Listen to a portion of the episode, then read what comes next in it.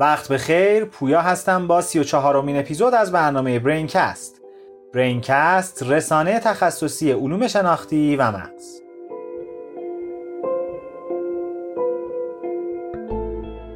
این اپیزود ادامه گفتگوی ما هست با جناب دکتر سیاوش سلواتیان عضو هیئت علمی دانشگاه صدا و سیما و مدیر گروه رشته علوم شناختی و رسانه. در گفتگوی قبلی درباره نسبت علوم شناختی و رسانه صحبت کردیم و در این اپیزود که در ادامه گفتگوی قبلی هست می‌خواهیم درباره موضوع مطالعات شناختی رسانه صحبت کنیم.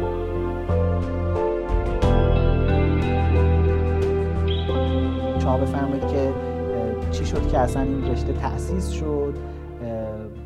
و چگونه قراره که با سرفصل هایی بره به این سمت که اون دقدقه مطالعات شناختی رسانه رو پوشش بده. ببین خب در مورد این دو تا تفکیک صحبت کردیم چون الان ممکنه اپیزود دوم و بعضی با فاصله زمانی ببینن. در مورد این تفکیک صحبت کردیم و گفتیم که دیدگاه دوم یا حوزه دوم زمانیه که علوم و فناوری های شناختی به عنوان ابزار و پارادایم در خدمت حوزه علوم ارتباطات و رسانه قرار بگیره خب یه رشته ای با همت در واقع مؤسسه آموزش عالی علوم شناختی و حمایت ستاد و بازیگرای دیگه ای که بودن طراحی شد به اسم علوم شناختی و رسانه یا علوم شناختی گرایش رسانه. حالا اسمش هنوز بعضی ها اینجوری میگن بعضی اونجوری میگن خیلی فرق نمی‌کنه. این رشته در مقطع کارشناسی ارشد طراحی شده و رفته در واقع سیر تصویب رشته های جدید رو توی معاونت آموزشی در واقع وزارت علوم تحقیقات و فناوری طی کرد. این رشته محتوای آموزشیش منطبق با دیدگاه دومه. یعنی علوم و فناوری های شناختی به عنوان یک پارادایم جدید و ابزارهای جدید در اختیار و در خدمت رسانه و علوم ارتباط. آخه دیدگاه دوم که شما داشتین توضیح می‌دادید من احساس کردم که این رشته هم به عنوان گرایشی از علوم ارتباطات باید باشه نه عنوان گرایشی از علوم شناختی. نمی‌دونم شاید من اشتباه متوجه به همین دلیل. این رشته طراحی شده و تصویب شده. رسیده به مرحله که این باید اجرا بشه. دقیقا با همین استدلالی که شما گفتید که این در واقع یک نگاه جدید تو حوزه علوم ارتباطات و رسانه است رشته داره مشترک برگزار میشه بین مؤسسه آموزش علوم شناختی و دانشگاه صدا و سیما. یعنی این دوتا مرکز مشترکن با هم دیگه دارن این رشته رو برگزار می‌کنن توی مقطع کارشناسی ارشد. و در واقع محتوای در واقع درس ها هم که نگاه بکنید مثلا بعضی از عناوین درس هاش توی مقطع کارشناسی ارشد نظریه های شناختی رسانه. ببین اینجا شناختیه یه صفتیه برای نظریه توی حوزه رسانه. زبان شناسی شناختی رسانه. باز شناختی یه صفتیه برای زبان شناسی توی رسانه. من زبان شناسی رو استفاده می کردم ازش توی رسانه. حالا یه نوع جدیدی یه عینک جدیدی زدم. استاد داریم براش؟ آره حالا اینا مسئله چون ما که تو پژوهشگاه تحصیل کردیم می‌دونیم هر کدوم این حوزه ها برای تحصیل و یادگیری مبانیش کلی مشکل داشتیم. حالا اگه بخواد تخصصی تو حوزه رسانه. یا مثلا روانشناسی شناختی رسانه. خب ببین اینا همه یعنی ما روانشناسی رسانه رو داشتیم زبانشناسی رسانه رو داشتیم نظریه های رسانه رو داشتیم. با این عینک جدیده داریم به اینا نگاه می‌کنیم. پس کاملا این رشته توی اون دیدگاه دوم و اون حوزه دوم قرار می‌گیره. و میره توی در واقع به عنوان یه نگاه جدید توی حوزه دانشی رسانه و علوم ارتباطات قرار می‌گیره. خب این رشته در واقع طراحی شده. تو مرحله اجرا که رسیده با تفاهمی که بین دانشگاه صدا و به عنوان قدیمی ترین دانشگاه حوزه ارتباطات و رسانه توی کشور و مؤسسه آموزش عالی شناختی به عنوان مهمترین مؤسسه آموزشی و پژوهشی تو حوزه علوم شناختی یه تفاهمی بینشون عقد شده و در واقع این رشته مشترکاً داره برگزار میشه. پارسال یعنی سال 98 اولین دوره دانشجوی اون در واقع 15 نفر گرفت در واقع دانشجو گرفته شده. مشترکن کلاساشون توی مؤسسه آموزش عالی یا پژوهشکده و دانشگاه صدا و سیما برگزار میشه امسال قراره برای دومین دوره از مهر ماه وارد بشن ما الان اول مهر ماهیم که داریم این دو دوم بله. بله دوم مهر داریم برگزار ولی فکر کنم اپیزود احتمالاً. توی آذر ماه منتشر آره. خب یعنی در واقع این آذر که منتشر میشه دومین دوره هم وارد شدن دانشجوهاش خب همینجوری که تو داری میگی پس این رشته مبدع طراحیش و شروعش از حوزه علوم شناختی بوده. ولی یواش یواش وقتی که اومده جلو رسانه ها هم اومدن بهش پیوستن. گفتم توی طراحیش از اونجا اتفاق افتاده توی اجراش مشترک شده بین دانشگاه صدا و سیما و پژوهشکده بعد اتفاقی که افتاده است اولین دوره جذب دانشجو که سال 98 اتفاق افتاده بچه هایی بودن که توی کارشناسی ارشد از کنکور کارشناسی از آزمون کارشناسی ارشد علوم شناختی اومدن خب علوم شناختی اومدن. ولی امسال توی کنکور توی آزمون کارشناسی ارشد برای بچه های آزمون ارشد می‌خواستن بدن امکان انتخاب رشته هم برای بچه های شناختی مهیا شده هم برای بچه های ارتباطات یعنی بازی قدمی داره این ببین وقتی که یه حوزه دانشی توی کشور می‌خواد شکل بگیره ما در مورد یه دونه لیوان شکل گرفته یا آماده حرف نمی‌زنیم. داریم در مورد یه خاکی حرف می‌زنیم که قراره اینو با آب ترکیبش بکنیم بعد ورزش بدیم بعد یواش یواش شکلش بدیم بعد بذاریمش توی کوره این پخته بشه بعد بیاریم رنگش بزنیم. خب با این ایجاد رشته دانشی یعنی خب من من دقیقا مثل شما فکر می‌کنم ولی الان احساس می‌کنم که ما حتی خاکش هم نداشتیم نه در حوزه رسانه علوم ارتباطات نه در حوزه علوم شناختی. بعد وقتی هیچ خاکی هم نیست رشتهش رو تأسیس می‌کنیم ببین این که شما دارین میگید شاید انتقاد واردی باشه تا حدی ولی اینجوری هم نیست. یعنی وقتی داخل کشور قبل از این رشته رو هم میریم نگاه می‌کنیم می‌بینیم مثلا سازمان صدا و سیما چندین ساله که توی مرکز تحقیقاتش یه گروه مطالعاتی علوم شناختی زده. خب داره پژوهش می‌کنه داره تعلیف می‌کنه داره ترجمه می‌کنه. خب یا مثلا توی دانشگاه صدا و سیما باز نگاه می‌کنی یا دانشگاه علامه دانشکده ارتباطاتش نگاه می‌کنی می‌بینی خب از سالهای قبل این موضوع دغدغه شده داره پایان نامه روش کن. یعنی اهالی ارتباطات و رسانه چه دانشگاهیاشون چه اونایی که دارن کار رسانه ای عملیاتی می‌کنن؟ چندین ساله که دارن داخل کشور به این موضوع توجه می‌کنن. خب؟ به غیر از این تو سطح بین المللی که سابقه بیشتره. یعنی الان ما در حال اجرای پژوهشی هستیم توی دانشگاه صدا و که داریم نگاشت دانشی حوزه علوم شناختی و رسانه رو توی جهان در میاریم. یعنی چی؟ داریم مپ می‌کنیم که کدوم مراکز دانشی رشته هایی که دارن دانشمندایی که هستن دارن تو این حوزه. یعنی نگاه جدیدی به رسانه ها از زاویه شناختی کار می‌کنن. خب الان نتایج جالبی هم به دست آوردیم. یعنی خیلی ها توی جهان دارن روی این کار می‌کنن. و اینجوری نیست که بگیم از صفر داره اتفاق چون این. رشته ای داشتیم قبلا بله. توی کشورهای دیگه ای توی کشور دیگه بله. تو داخل کشور که نداشتیم از ابتدا ولی خارج از کشور داریم. حالا در موردش یه ذره بیشتر صحبت می‌کنم. ولی اگه بخوام جواب سوالت رو بدم پس حرفت رو قبول دارم. ولی اینجوری هم نیست که بگیم کامل همه متریال آماده میشه. یعنی کتاب های لازم ترجمه میشه تعلیف میشه اساتید لازم آموزش می‌بینن. کورس ها کاملا محتواهاش آماده میشه بعد میریم رشته رو انجام میدیم.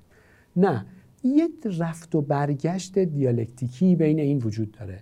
یعنی یه سری دغدغه ها تو کشور ایجاد شده یه سری کارها انجام شده. خب خود تجربه من قبل قبلی این- مثلا رشته ای مثل ذهن مغز تربیت. آیا امروز تونسته تو آموزش فکر کنم اولین ورودی بچه ذهن مغز تربیت ورودی 92 باشن اگر اشتباه نکنم. مطالعه شد که آیا تو اونم تقریبا مثل همین شروع شد. یعنی هم تو فضای مثلا روانشناسی شناختی درباره اینکه یافته های علوم شناختی می‌تونن تو آموزش پرورش ارزش افزوده داشته باشن صحبت شد و هم از دنیای آموزش پرورش توی سیر تحولات خودش هم از خارج از هاروارد و اینا دانشگاهی که داشتن. دقیقا. دغدغه های شناختی داشتن و خب چون چون این رشته هم قبلا تأسیس شده بود دقیقا معادل همون مایند برین ان ادویکیشن اینجا گوشیم ذهن مغز تربیت. اما می‌دونی من اگه بخوام به سانسور کردن خودم خودم رو بیان کنم میگم که من وقتم تو کشور زندگی می‌کنم که آموزش پرورش تو سطح خیلی پایه خودش. یه سه چیزایی رو می‌دونست دیگه. مثلا می‌دونست که یادگیری احتمال تو فرصت تعاملی خیلی بهتر اتفاق میفته آره. تا یادگیری از طریق اینکه من به عنوان معلم صرفا سخنرانی کنم. این اصلا خیلی چیزایی بود که در حوزه علوم یادگیری جا داشت قبلا. حالا امروز علوم شناختی میاد. روی سر یه سری دانش آموزم الکترود ایجی می‌ذاره بعد میفهم آها شبکه های توجهی بیشتر درگیر میشن وقتی تعاملی میشه. یعنی توضیحشون میده. ولی از قبلش داره می‌دونستیم. همون هم رعایت و نمی‌کرد علیرغم اینکه می‌دونستیم رعایت نمی‌کردیم. یعنی ما می‌دونیم که نور در کیفیت یادگیری من موثره. ولی کلاس های آموزشی مدارس الزاما هم اینجوری نیستن که مثلا فضای آموزشی مناسب باشه نور مناسب باشه. کسی که می‌خواد فعلا معلم داریم بشه- کپریا رو جمع می‌کنیم. به نور نرسیدیم. دقیقاً. و هر روز هم اخبارهای مختلف داریم دیگه. یه مدرسه متاسفانه آتش سوزی شده. بچه ها جانشون از دست. یعنی فاجعه های وضعیت آموزش پرورش ما کم نیست. اگر هم بیایم در سطح شرایط اقتصادی خوب یعنی بگیم که خب باشه اونا مناطق محرومن. اونجا هم که درگیر بازی کنکورن. یعنی تقریبا هیچ مطالعه شناختی درباره این صحبت نمی‌کنه که چون این رقابتی به اسم کنکور می‌تونه تو اپیزود قبلی گفتین افزایش سرمایه شناختی. مثلا به افزایش سرمایه شناختی ما منجر بشود. بعد حالا توی همچین کشوری ما میایم مثلا رشته ذهن مغز تربیت دایر می‌کنیم خیلی دغدغه ارزشمنده و حتی برای من قابل احترامه ها. اما با رشته تحصیلی تأسیس کردن باعث نمیشه اون حوزه حتی یعنی مثلا الان توی پژوهشکده اتفاقی که افتاده این که بچه های ذهن مغز تربیت حس بدی دارن. احساس می‌کنن که یک دانش ارزشمندی دارن اما نمی‌تونن اونجا که باید اثرشون رو بذارن بذارن. گرچه که بسیار تلاش های خوبی دارن انجام میدن. استارتاپ های مختلف بچه ها دارن تاسیس می‌کنن شرکت های دانش بنیان دارن سعی می‌کنن رو محصولات و محتواهای آموزشی کار کنن. خود دپارتمان آقای دکتر تلخابی اینا تلاش می‌کنن. کتابای خوبی تولید کردن. اما می‌دونید دارن در سطح کشور صحبت می‌کنن یه وقتی نمی‌دونم رشته صحبت می‌کنیم منظورم مثلا یک تیم یا دو تیم نیست. توی رسانه هم من همین حسو دارم. یعنی اونجایی که شما درباره این صحبت کردین که مثلا مدرسه تلویزیونی شبکه آموزش من واقعا وقت نگاه می‌کنم دلم میسوزه که این همه ثروت داره هزینه میشه ثروتی که ثروت ملی ماست. و اصلا شما فرمودید که فقط علوم شناختی نیست که در خدمت رسانه قرار می‌گیره. مثلا دانش رنگ زیبایی شناسی داره و زیبایی شناسی نیست. توی نه تو دکور اون برنامه هست نه در انتخاب اون معلم هست نه در نوع لباس پوشیدنش هست. بعد نه در چگونگی طراحی آموزشیش هست. حالا مثلا ما بگیم که خب ما الان یه رشته کارشناسی ارشد علوم شناختی و رسانه هم تأسیس کردیم. بچه فارغ التحصیلات شما یه, یه لول از اونها جلوترین چون مثلا بچه ذهن مغز همکاری دانشگاه فرهنگیان و پژوهشکده نبوده. شما الان میگید مؤسسه آموزش عالی علوم شناختی و دانشکده صدا سیما پس احتمالا اونها یه لول نزدیکتر هم به صدا سیما بتونن روش اثر بزنن اما چیکار می‌خوام بکنم؟ بعد با تهیه کننده های سازمان صحبت کنن. بعد با ببین ما محبوب ترین برنامه تلویزیونی مثلا 20 سال اخیر کشورمون به خاطر هر موضوعی که من نمی‌دونم چیه ولی قطعا هر متخصص علوم شناختی میومد صحبت می‌کرد می‌گفت نباید این برنامه قطع بشه برنامه این برنامه قطع شده. از پر مخاطب ترین شبکه تلویزیونی. خب میگم وقتی داریم توی ظرف یک همچین کشوری صحبت می‌کنیم که اوضاع رسانش این شکلیه اوضاع علوم شناختیش هم نمی‌خوام از نقد نگاه کنم. ولی اساتیدی که خوب بودن اگر تونستن برن رفتن از ایران. اگر تونستن تا ارتباطشون هم قطع کنن قطع کردن. اونایی هم که بودن وقتی باهاشون گفتگو می‌کنیم خیلی احساس نمی‌کنن که رو به اون شیبی که دوست داشتیم پیش بره پیش رفته. پس وقتی داریم دو تا حوزه کنار هم می‌ذاریم که جفتشون خودمون حتی به عنوان چه قانونگذاریم سیاست گذاریم رصد کننده ایم هر کی هستیم آمار میدیم ها چون دستگاه اینا زیاد خریدیم مقاله اینا زیاد چاپ کردیم. ولی اینکه بگیم آقا از زمانی که علوم شناختی توی یک حوزه ورود کرد کیفیت زندگی مردم مثلا در حوزه بالین بهبود پیدا کرد. کیفیت زندگی مردم در حوزه آموزش پرورش بهبود پیدا کرد. این این دغدغه از اینجا. میاد که من میگم که ببین تحصیل رشته انتخاب خوبی بود؟ ببین با مقدمات حرفت کاملا همه رو موافقم. یعنی همه که گفتی اصلا فکت داره خیلیشون نمیشه اصلا انکار کرد. ولی با نتیجه ای که ازش بگیریم خیلی موافق نیستم. ببین تو چرا برنکست رو تولید می‌کنی؟ اصلا توی مملکتی که الان اینجوری اینجوری اینجوریه با همه مقدماتی که تو گفتی کی میشینه مثلا برنکست ببینه؟ بعد مثلا حالا دید چه فایده ای داره؟ بعد بیاد مثلا یادم گرفت که توی مثلا مثلا تربیت یا آموزش پرورش این استفاده از کجا بره استفاده؟ ببین با همین استدلالی که تو داری میگی مقدمات درسته ولی تو داری نسبت به از اینجایی که هستیم به موضوع نگاه می‌کنی. ولی میشه از اونجایی که باید باشیم من به موضوعات نگاه بکنیم. ببین من می‌تونم بگم الان که ما ماسک هم که نمی‌زنیم رعایت هم که نمی‌کنیم به خاطر کرونا سوار مترو هم که میشیم با این فاصله به هم هم میچسبیم. تویی که رفتی مثلا تو حوزه علوم پزشکی داری یه پژوهشی انجام می‌دونی که ماندگاری ویروس کرونا رو سطوح فلان چقدر اصلا برای چی داری این کار می‌کنی؟ تو مترویی که ما اینجوری وایسادیم کنار هم دیگه.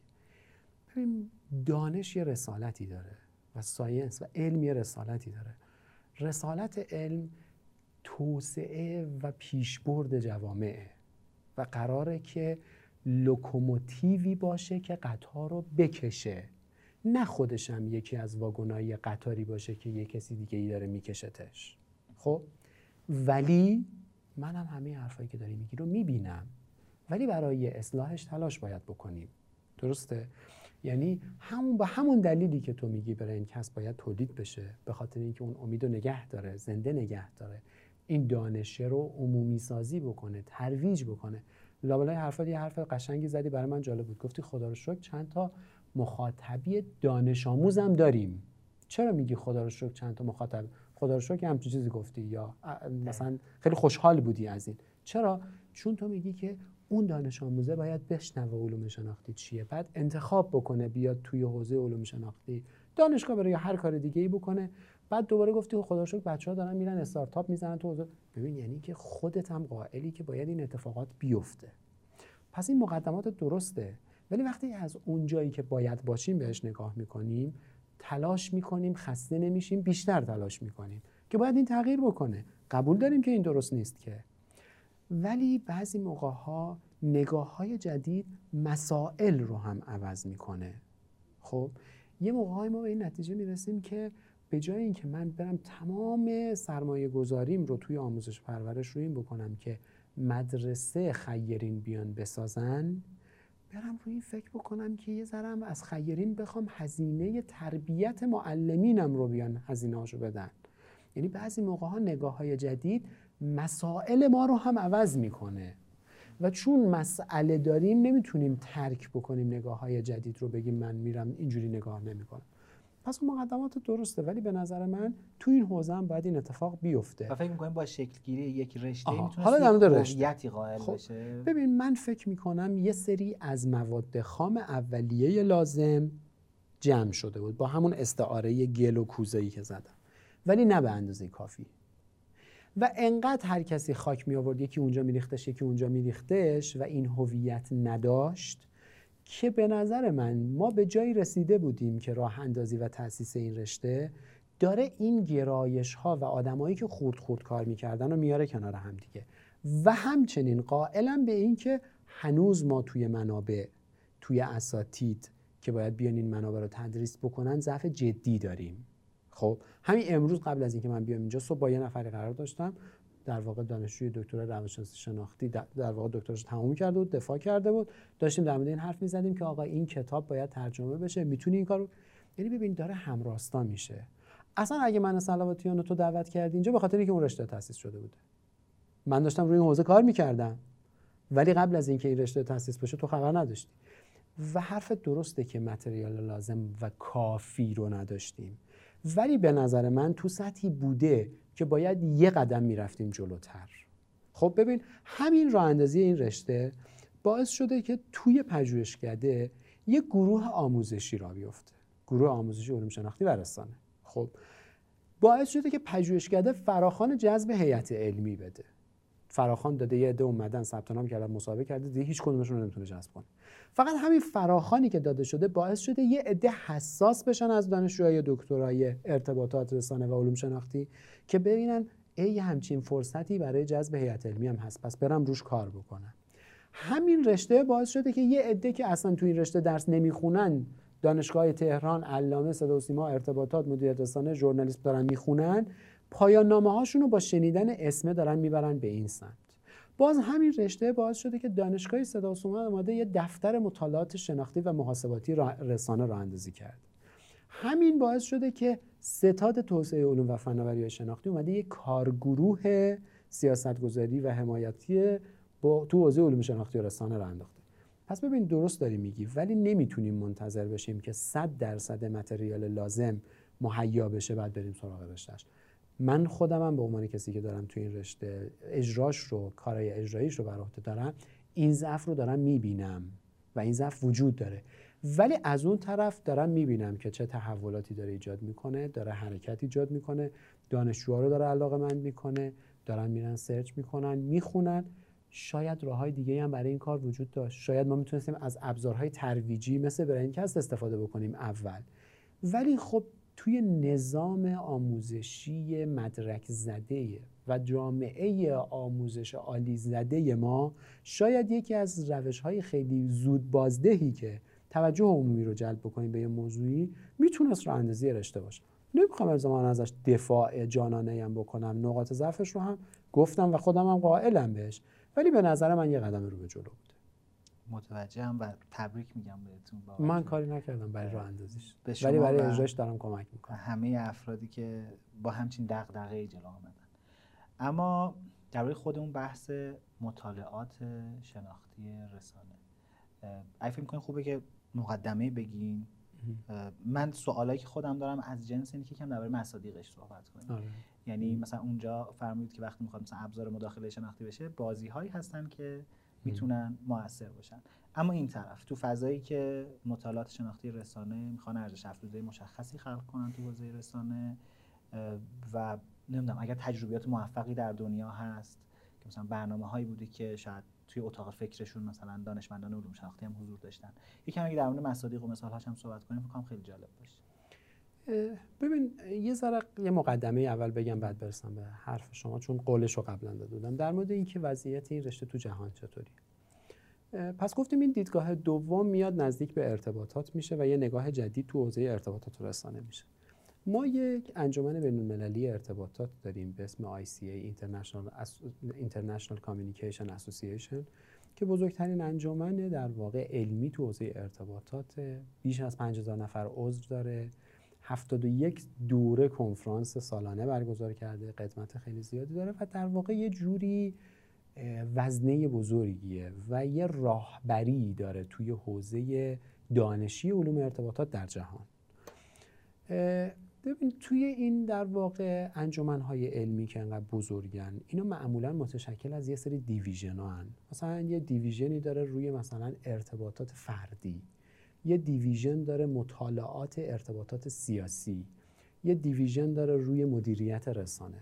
به خاطر اینکه خب انجمن خیلی بزرگی چند هزار نفر عضو داره. این حوزه دانشی هم گسترده است. اینا توی دیویژن های خورد های تخصصی. دقیقاً شاخه های تخصصیشون خورد میشن برای موضوعات تخصصی. و از سراسر جهان دانشمندا و علاقمندای دانشی اون حوزه میان عضو این انجمنه میشن. میگم مثلا بیش از 5000 نفر الان عضو دارن.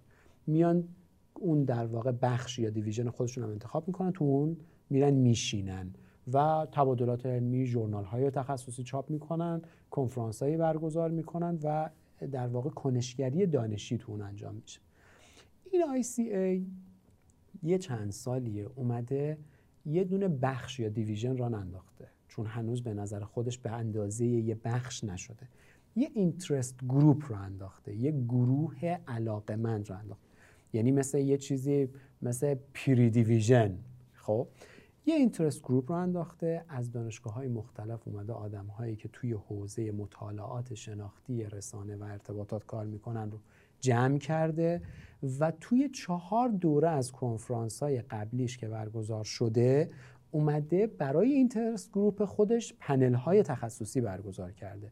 مقاله گرفته talk گذاشته پنل برگزار کرده و حتی کارگاه های آموزشی گذاشته یعنی ببین فعالیت های پراکنده توی پارادایم جدید حوزه مطالعات شناختی ارتباطات و رسانه توی دنیا به سطحی رسیده که انجمن بین المللی ارتباطات روش حساس شده اومده با همکاری دانشگاه میشیگان و فکر می‌کنم یه دانشگاه دیگه ای که یادم نمیاد یه interest group رو انداخته آدم ها رو آورده کنار هم قرار داده و برنامه توسعهش هم اینه که این interest group رو توسعه بده به division برسونتش. اسم اون interest group هم communication science and biology ه خب؟ و فقط توش در واقع به علوم شناختی نگاه نمی‌کنه. تمرکزش روی cognitive neuroscience و کارکرداش تو مطالعات ارتباطات رسانه هست. روی حتی ژنتیک رفتاری هم داره کار می‌کنه. و اینکه از ژنتیک رفتاری چه کمک هایی توی مطالعات ارتباطات رسانه میشه گرفت. خب پس این به این سطحی رسیده که تبدیل به یک در واقع گروه تخصصی یا یک گروهی با اینترست ها و علاقه های مشترک شده. میری اونجا که نگاه می‌کنی می‌بینی اومده لبها و آزمایشگاه های مختلفی رو توی دانشگاه های بزرگ دنیا در واقع شناسایی کرده همه رو آورده عضو کرده. مثلا media neuroscience lab توی دانشگاه میشیگان. نمی‌دونم مثلا communication cognitive study lab توی مثلا دانشگاه اوهایو. دانشگاه های بزرگی به خصوص توی آمریکای شمالی اینا اومدن در واقع lab ها یا lab که میگیم الزاما به معنی آزمایشگاه معادل آزمایشگاه داخل کشور ما نیست. در واقع یک دفاتر یا مراکز تحقیقاتی راه افتادن توی دانشگاه های مختلف. و رشته هایی که دارن این حوزه دانشی رو در واقع کاور می‌کنن توی دانشگاه ها شکل گرفتن. ولی جالبیش که وجود داره اینه که همون جوری که بحث مغز ذهن, ذهن مغز و تربیت با یه فاصله 4 5 ساله داخل کشور ما شکل گرفت فاصله ما با دنیا تو این حوزه هم خیلی کمه. یعنی بیش از 6 7 سال نیست. و این رشته راه افتاده. من خیلی روی خود رشته تمرکز ندارم یعنی نفس راه اندازی رشته به نظر من ارزشمند نیست. به نظر من تلاش برای شکل دهی به یک حوزه دانشی جدید حالا چه با کمک یه رشته یک مرکز یا هر چیز دیگه اون شکل دهیه به نظر من مهمه. پس ببین اتفاقی که تو دنیا افتاده اینه. حالا بیام یه ذره در مورد مصادیق یا مثالهاش صحبت بکنیم. از یه پژوهشی که خود ما انجام دادیم شروع بکنیم. یه نظریه همیشه توی ارتباطات یکی از نظریه های شناخته شده بوده. شما حالا بچههایی که ارتباطاتی باشن از مخاطبا اینو می‌شناسن. یه نظریه ما رو آقای به اسم مکلوهان.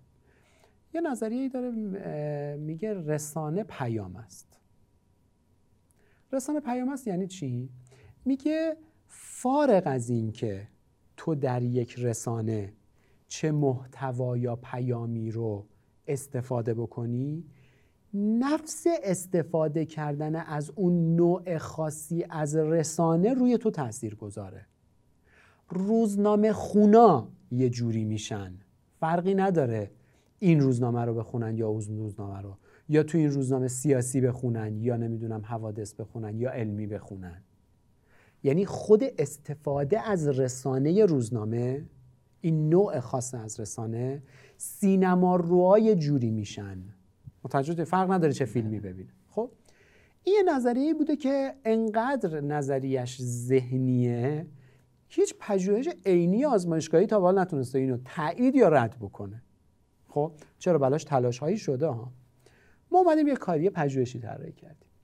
ما گفتیم بر اساس این نظریه رو اگه بگیریم چارچوب نظریمون اینستاگرام راه یعنی کسایی که اینستاگرام زیاد استفاده می‌کنن به عنوان یه رسانه تصویری احتمالا فارغ از این که چه استفاده می‌کنن کی رو فالو می‌کنن چه محتواهایی رو می‌بینن فارغ از اون یه جور خاصی خواهند شد. خب به کمک این نظریه. اومدیم سراغ نظریه های دیگه تو حوزه علوم شناختی که رو حوزه attention بودن و روی visual attention از اونها کمک گرفتیم یه فرضیه های شکل دادیم. گفتیم استفاده بلند مدت و زیاد یعنی heavy user های اینستاگرام. از اینستاگرام که محتواش تصویریه باعث میشه که علاقمندی افراد برای توجه به محتوای از جنس image و ویدیو افزایش پیدا بکنه. اینو به عنوان فرضمون گرفتیم فرضی هم پس این توجه بصری فکر می‌کردین که باید آره یعنی علاقمندی افراد به انتخاب محتواهای visual از جنس ویدیو یا image افزایش پیدا می‌کنه. خب ببین پس چارچوب نظریمون از ارتباطات گرفتیم. از نظریه های attention تو حوزه علوم شناختی کمک گرفتیم. حالا من نمی‌خوام وارد جزئیات فنیش بشم. اما قاعدتا به درد مخاطب شما هم شاید خیلی نخور. موضوع بررسیمون هم اینستاگرام بود یه رسانه. یعنی کاملا داری تلفیق این علوم شناختی و رسانه رو می‌بینی. گفتیم میایم یه پژو... در واقع یک تسکی طراحی می‌کنیم یک آزمایشی طراحی می‌کنیم. ببین توی سایت های خبری یا خبرگزاری ها یه نوار بریده اخبار این کنار هست که فقط تیتر خبر هست. حتی لید خبرم نداره هیچی هم پشت سر هم تیتراش. دقت کرده باشید بعضیاشون یا آیکون دوربین کرانشونه. یعنی منظور اینه که این خبر تصویریه. یا یه مثلا یه دونه مثلا نوار فیلم یا آیکون. اکثرا آیکون دوربین ما اومدیم اینو بریدیم. خب در واقع خودمون طراحی کردیم. دو تا آیکون دوربین گذاشتیم دو جای این. خب با چه هدفی؟ با این هدف که به اون مخاطبی که اینو می‌بینه بگیم این خبر همراه با عکسه. و اگر اون فرضیه ما درست بود اون کسایی که هوی یوزر بودن توی اینستاگرام و اتنشنشون به سمت محتواهای تصویری بیشتر بود طبق نظریه مکلوهان باید اینا رو بیشتر بهشون توجه می‌کردن و زودتر توجه می‌کردن. حالا اومدیم از یکی از ابزارهایی که تو حوزه در واقع فناوری هایی که تو حوزه علوم شناختی استفاده میشه آی ترکر استفاده کردیم. خب ببین نظریه ها تلفیق ابزارها همین که گفتم علوم و فناوری شناختی. همکار من خانم کلی بود که خیلی از کارا هم ایشون انجام داد. ما دو دسته آدم انتخاب کردیم. در واقع مشارکت کننده آوردیم تو آزمایشگاه. این بریده اخ در واقع اخبار رو بهشون این بریده تیترهای خبری رو نشون می‌دادیم. یه دست اونهایی بودن که هیوی یوزر بودن. روزانه بیش از 4 5 ساعت استفاده می‌کردن. اون یکی ها نه یا اصلا اینستاگرام نداشتن یا خیلی کم استفاده می‌کردن. و اینها رو در معرض این قرار می‌دادیم زمانی که چشمشون توسط eye tracker داشت track می‌شد. دو تا فرضیه فرعی داشتیم. یک اینها زودتر این تیکه رو نه اون آیکون ها این خبره رو زودتر می‌بینن. دو چششون بیشتر اونجا میمونه. یعنی fixation چششون اونجا بیشتره. زمانی هم که این نمایش داده می‌شد انقدر کوتاه بود که اون فرد فرصت نمی‌کرد که تیترا رو بخونه بر اساس علاقه مندیش اگه پرسپولیسی خبر پرسپولیس و چشش بیشتر بمونه یا خیلی کوتاه یعنی میلی سکند نشون داده می‌شد. و جالب هر دو تا فرضیه ما تایید شد. یعنی گروه آزمایش ما که اون هوی یوزرها بودن به طرز معناداری زودتر و به طرز معناداری بیشتر چششون اونجا رو دیده بود. این کاری پژوهشی که انجام شد تبدیل شد به یه مقاله ای که این مقاله اتفاقا برای همین ICA در واقع کنفرانس دوره هفتاد ICA که توی استرالیا برگزار می شد ارسال شد. توی همین interest group ی که communication science و بایولوژی خدمت توضیح دادم پذیرفته شد و ارائه شد. ببین یه نظریه ای بود که نظریه مکلوهان که خدمت گفتم که رسانه پیام است. اومدیم یک پژوهشی رو طراحی کردیم. به کمک فناوری هایی که از حوزه علوم شناختی گرفتیم اومدیم اینو تستش کردیم و اون نظریه ای که چندین سال بود تو حوزه ارتباطات مطرح شده بود با داده های عینی یه دور این تست شد که افرادی که اینستاگرام بیشتر می‌بینند تمایلشون به انتخاب محتواهای تصویری بیشتره. البته حالا یه سری قیدا داره. منظور ما تو خبره تمایلشون به انتخاب. منظورمون توجه ویژوالیه که انجام میدن که این معمولا به چیز میشه. البته خب این پژوهش کارهای دیگه هم داشت کلیک هم داشت یه چیزایی دیگه هم داشت که هنوز اونا خروجیاش در نیومده. ببین یه مثال بود از این که چطور اومد اون فناوریه اون ابزاره و اون عینکه توی حوزه ارتباطات رسانه به کار رفت. خب روی رسانه های اجتماعی مستاقا اومد تست شد. تو کدوم در واقع تستی هم که حتی طراحی شده بود روز خبر بود و سایت های خبری بود. باز مثال های از این خیلی زیاده. روی خشونت مثلا خود ما کار کردیم با آقای دکتر بنی هاشمی. توی سطح بین خیلی زیاد کار شده. واقعا پژوهش های متنوعی رو رادیو رو موسیقی رو سینما خیلی زیاد. خیلی از اینا از مرحله حتی پژوهش خارج شده. اونجایی که مثلا شرکت های تبلیغاتی دارن تیزرهای تبلیغاتی می‌سازن که توی رسانه یعنی محتوا دارن تولید می‌کنن برای رسانه ها محتوایی از جنس تبلیغات کسب و کارهاشون و محصولاتشون دارن از در واقع ابزارهای مختلف استفاده می‌کنن. روی سینما خیلی زیاد کار شده. اصلا باعث شده یک در واقع حوزه شکل بگیره به اسم neurocinematic که حالا اگه علاقه‌مند بودن مخاطباتون می‌تونن برن روی سرچ بکنن. یا آقای هست به اسم یوری هاسون. اولین بار این در واقع مفهوم neurocinematic این ترمش رو در واقع وضع کرد و مطرح کرد. می‌تونن برن روی اون سرچ بکنن که چطور مثلا یه شاخصی برای میزان مطابقت اثرگذاری یک فیلم سینمایی روی فعالیت های مغزی افراد به کمک در واقع تصویربرداری اف اومده به اسم ICA یا Inter Subject Correlation.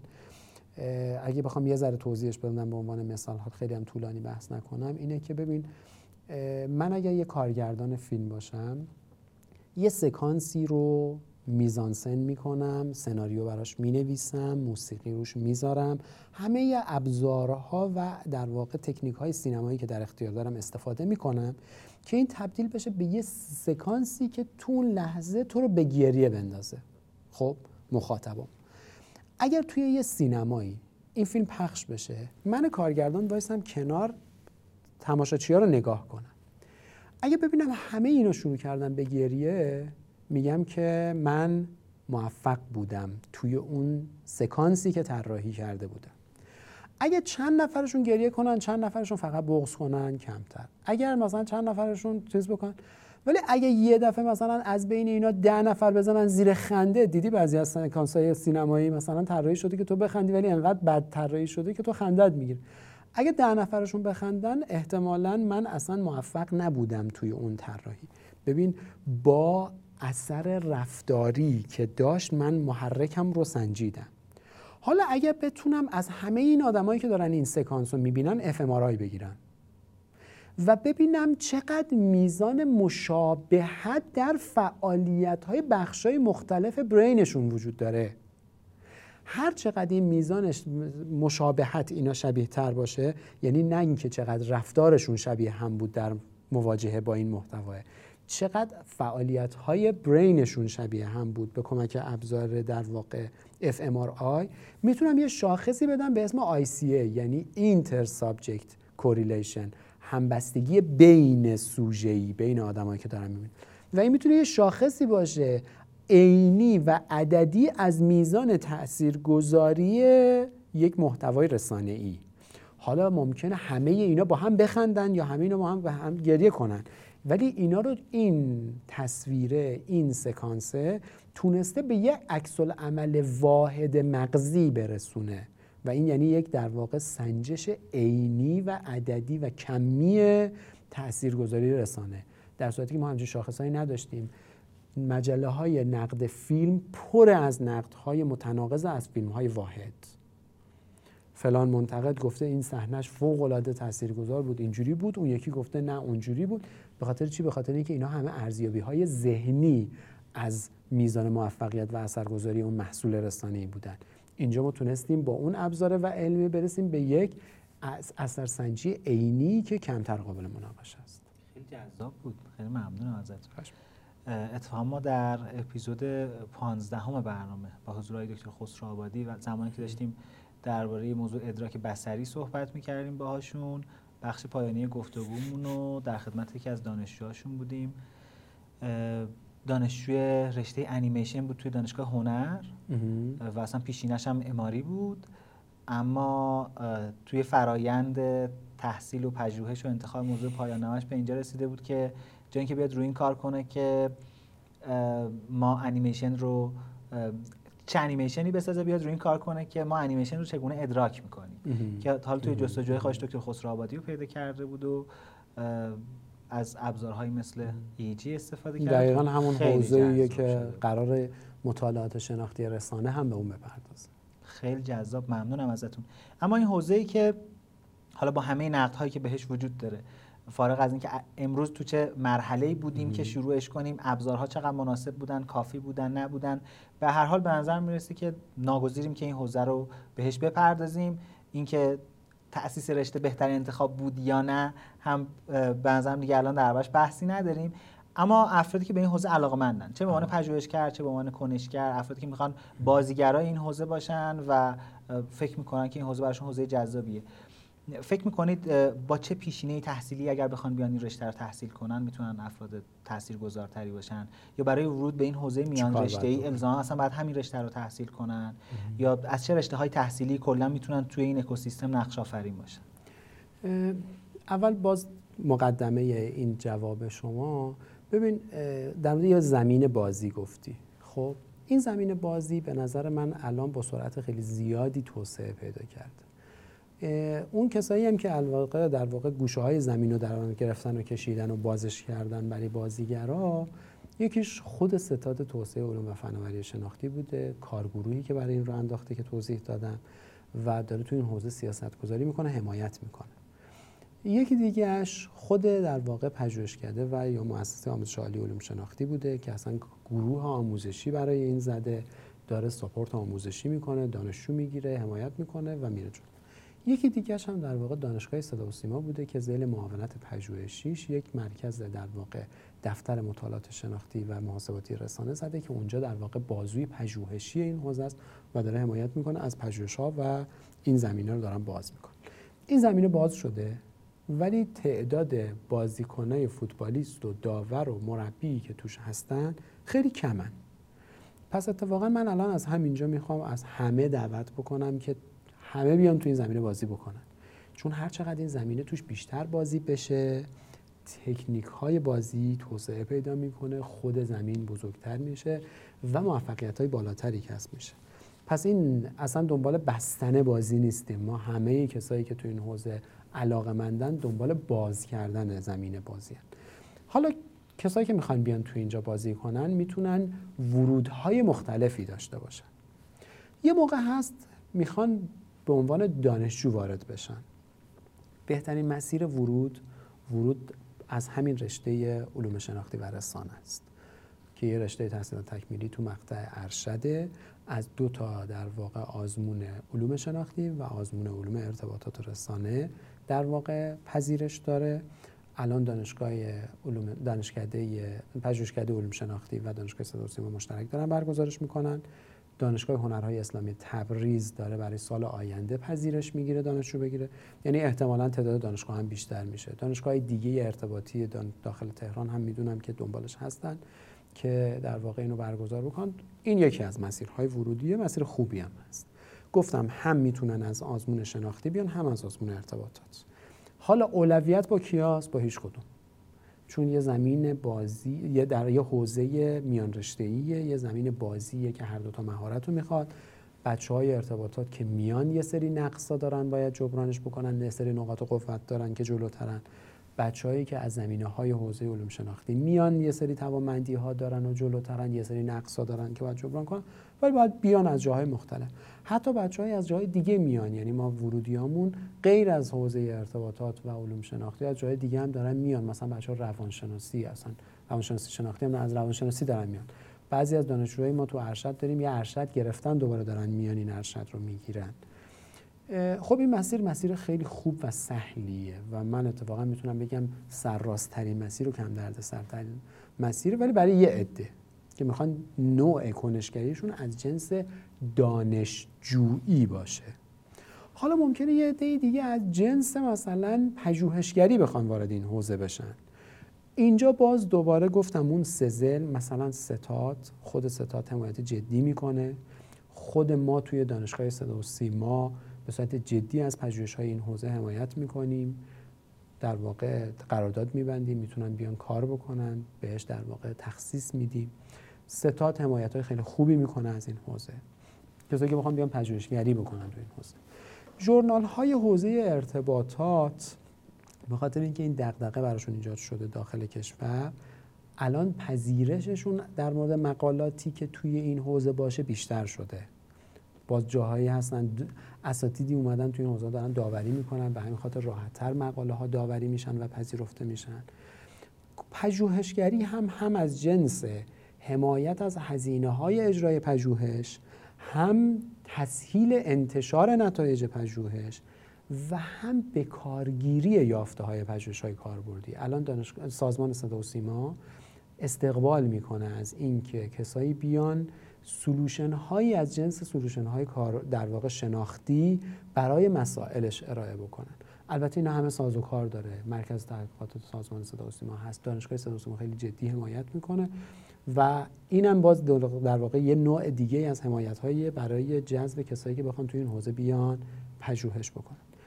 یه نوع دیگه ورود می‌تونه کمک به تعلیف یا ترجمه و تأمین منابع این حوزه باشه. ببینید باز دوباره ستاد بودجه گذاشته برای در واقع حمایت از انتشار کتاب ها تعلیفی یا ترجمه ای تو این حوزه. یه سری کتاب ها رو مشخصا تعیین کرده که این کتاب ها ترجمه بشن. کسایی که علاقه مندن می‌تونن بیان اینا رو بپذیرن. از اون طرف دانشگاه صدا و سیما انتشارات دانشگاه صدا و سیما چون دانشگاه صدا و سیما یه انتشاراتی تو معاونت هم پژوهشیش داره. الان آمادگی داره که هر کتابی که تو این حوزه با استانداردهای لازم تعلیف یا ترجمه شده باشه اینها رو با سرعت چاپ بکنه. خود ستاد هم فرآیندهای چاپش رو داره ولی به خاطر اینکه دانشگاه به صورت ویژه روی این داره کار می‌کنه بین دانشگاه صدا و سیما و ستاد علوم شناختی هم در واقع یک تفاهمی داره بسته میشه برای اینکه انتشار کتاب ها محتوا رو ستاد تامین بکنه انتشار رو دانشگاه انجام بده. یه نوع کنشگری دیگه و بازی توی این زمین می‌تونه از جنس هیئت علمی شدن و تدریس باشه. باز اینجا هم زمین بازی خیلی بازه. هم کسایی که به نظر خودشون می‌تونن بعضی از واحدهای این رشته رو بیان تدریس بکنن می‌تونن بیان رزومه بدن خودشون رو آماده بکنن. حتی برای آماده شدنشون هم ستاد باز حمایت می‌کنه. حتی از جنس فرصت مطالعاتی می‌تونه بهشون اعطا بکنه. حمایت از رساله ها و پایان نامه هاشون بکنه کسایی که می‌خوان بیان دکتراشون رو دفاع بکنن بیان توی حوزه کار بکنن. و برای هیئت علمی شدن هم پژوهشکده و دانشگاه صدا ما فراخوان هایی را دارن توی این حوزه. حتی مثلا سال گذشته فکر می‌کنم بهمن فراخان هیئت علمی بهمن سال گذشته دانشگاه علامه هم یه نفر هیئت علمی خواسته بود با گرایش علوم شناختی تو حوزه ارتباطات با گرایش علوم شناختی. یعنی باز از اون طریق هم زمین خیلی بازه یعنی خلای جدی وجود داره. و به صورت کلی من می‌تونم از همه دعوت بکنم. هر کسی که می‌تونه بیاد از این صفحه پازل حل نشده یه دونه مهرش رو بذاره هر جوری باشه بیاد جلو. من اگه خودم بتونم مثلا ارتباطات رو برقرار بکنم در خدمت دوستان هستم ایمیل می‌تونن بزنن. ایمیل منم سلواتیان ادساین gmail.com یا iribu.ac.ir کمک من بتونم بکنم. مستقیم می‌تونن به خود ستاد مراجعه بکنن. می‌تونن به پژوهشکده مراجعه بکنن می‌تونن به دانشگاه صدا و سیما مراجعه بالاخره امکانش زیاده و استقبالش هم زیاده و میگم صفحه پازلیه که هیچیش مهرش حل نشده.